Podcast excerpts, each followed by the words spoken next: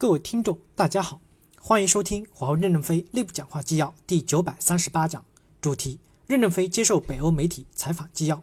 本文刊发于二零一九年十月十五日，接上文。记者提问：挪威是美国的盟国，也是北约的成员国，面临着来自美国的压力。最近，挪威第二大运营商决定让爱立信沉浸其五 G 网络。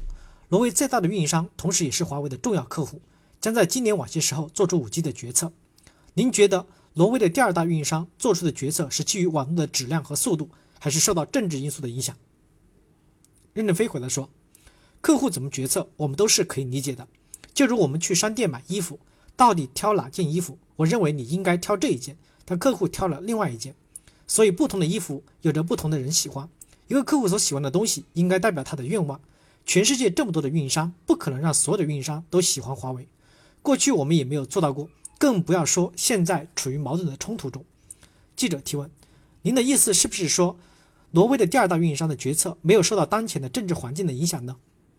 任正非回答说：因为我不是他们的决策层，不知道他们是否有受到影响。迄今为止，我们已经有六十个五 G 合同，已经发货四十万个基站，还在增长之中。一两个客户不用我们的设备，不能代表大量的客户对我们的看法。记者提问。您刚才简短的提到华为有能力实现自给自足，想具体问一下，华为是如何做到自给自足的？华为的自给自足是在哪些领域做得很好？哪些领域感受到了实体清单带来的影响和困难？任正非回答说，客观的来讲，华为公司在通信领域受美国的打击的影响应该不是太大。美国重点打击 5G 以及核心网，现在可以告诉大家，从 5G 到核心网的通信领域，今年不仅没有衰退，预计还会微增长。以五 G 为代表的通信产业也是增长的，这点受美国的影响比较小。对我们有影响的是终端。如果美国不开放 Google 的生态给我们用，在海外的市场会受到一些影响。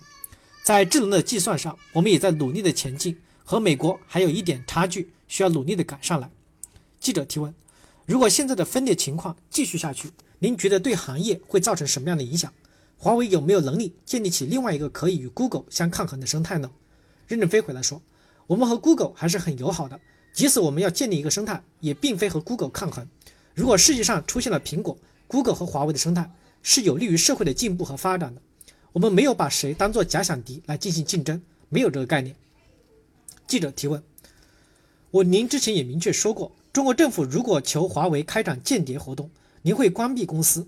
对于这样的回答，我感到非常的好奇。从实践上来说，您怎么能做能够做到？我们知道，中国政府是一个非常强有力的政府，习主席基本上也不会接受不这个答案。您怎么能够做到关闭华为，而且确保关闭之后，华为不是被国家接收呢？任正非回答说，中国政府从来没有要求过，因为中国政府最早并不知道网络还可以有后门，是因为美国政府不断的编造谣言打击华为，中国政府才开始越来越重视网络安全的。在这一方面，中国经历了一个成长的过程。我们接受了英国最严格的审计，英国对我们公司。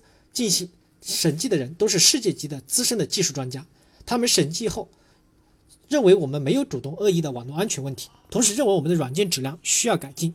英国给予了我们较大的信任，所以过去的十年我们在英国有比较大的业务发展。我们也相信英国，在英国建立了网络安全认证中心。记者提问：假设中国政府到华为提出了这个诉求，哪怕您也是一位强有力的领导者，怎么能够做到对中国政府的高层以及习主席说不呢？任正非回答说。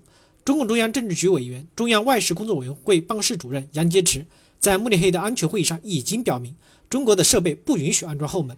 李克强总理在人大会议上也表明，绝对不允许安装后门。这都是很高的政府领导的指示。感谢大家的收听，敬请期待下一讲内容。